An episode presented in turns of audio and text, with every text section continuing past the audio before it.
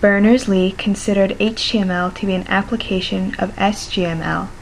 It was formally defined as such by the Internet Engineering Task Force, IETF, with a mid-1993 publication of the first proposal for an HTML specification, Hypertext Markup Language, HTML, Internet Draft by Berners-Lee and Dan Connolly, which included an SGML document type definition to define the grammar.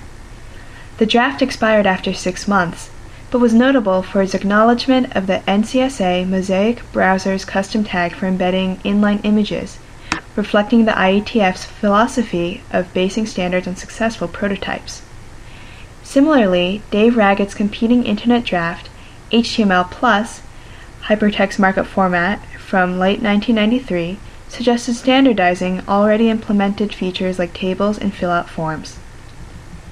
After the HTML and HTML Plus drafts expired in early 1994, the IETF created an HTML working group, which in 1995 completed HTML 2.0, the first HTML specification intended to be treated as a standard against which future implementations should be based. Published as a request for Comments 1866, HTML 2.0 included ideas from the HTML and HTML Plus drafts. The 2.0 designation was intended to distinguish the new edition from previous drafts. Further development under the auspices of the IETF was stalled by competing interests. Since 1996, the HTML specifications have been maintained with input from commercial software vendors by the World Wide Web Consortium, W3C.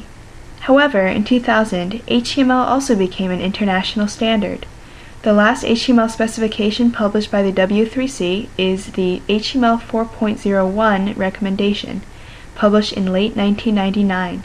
Its issues and errors were last acknowledged by Errata, published in 2001.